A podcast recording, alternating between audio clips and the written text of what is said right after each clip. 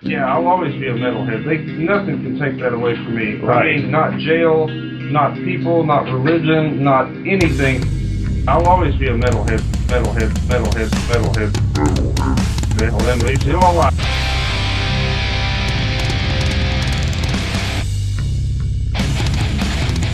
You're listening to the Great Metal Debate Podcast.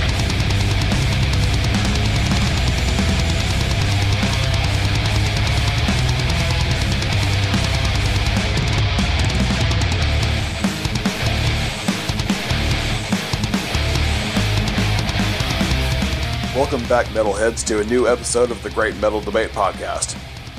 Did you honestly believe that I, Xander, wouldn't talk about the new Dying Fetus album, Make Them Beg for Death? Of course, I'm going to review the shit out of this one.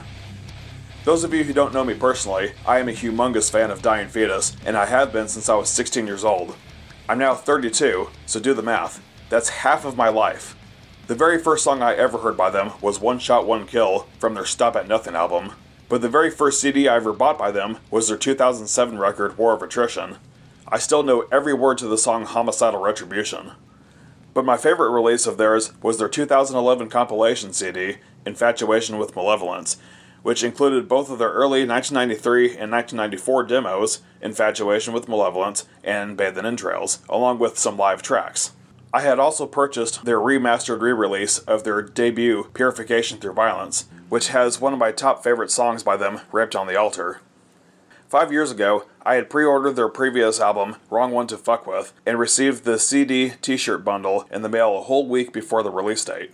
In case you're wondering, I chose the Die with Integrity shirt, which has the crossed bloody axes on it. It is just one of my three Dying Fetus shirts, and you bet your ass I scored the Grotesque Impalement hoodie from the merch table last time I saw them live two years ago. I'm going to be seeing them live for the seventh time next month when they play with Despised Icon. I am fucking stoked. You know what? I can gush about this band literally all day long, but I've been stalling, so let's get into this review.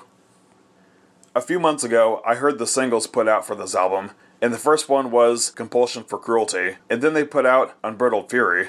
Being completely honest here, when I first heard these songs, I didn't care for them much. My theory as to why was because I was still working two full time jobs and was running on less than four hours of sleep, and I didn't listen to them on headphones to make the audio quality better. At the time, they were largely forgettable. In fact, I completely forgot about the song Feast of Ashes, but listening to all three of those songs again in my brand new car that I just got last month on a great stereo system and clear speakers, it made me change my mind, and now I think those songs kick serious ass. Trey Williams is just as fast and precise with each drum he blasts away at. Sean Beasley continues to shred on that bass. John Gallagher still bashes your head in with groovy chug riffs and assaults your eardrum with those signature bullfrog croaking style vocals. In fact, John Gallagher is my favorite death metal vocalist. Everything fans love about Dying Fetus is all here on this fucking crushing album. I have decided that I won't sit here and name off all the tracks like I usually do, but I will reveal my favorite song. It's called Undulating Carnage. The whole song is peak Dying Fetus material, and I will be just a little heartbroken if they don't play this live next month. Despite all my praise, I will say that it's a fucking phenomenal record, but at the same time, not my favorite. I say that because I have no real favorite Dying Fetus album. It's true, I don't have a favorite Dying Fetus album. I think that they're all great. Yeah, yeah, I said earlier in this review that the Infatuation with Malevolence compilation CD had their best content, but it wasn't part of their main discography. If we're talking about official full lengths here, I think it's a perfect fit for everything that this band has put out over the last 20 years through Relapse Records. But I'm still going to be fair with my rating due to these guys being more popular these days. I'm going to rate this a spectacular 9.5 out of 10. Definitely go support the hell out of this band, go see them live, buy their merch, and crank their music as loud as you can.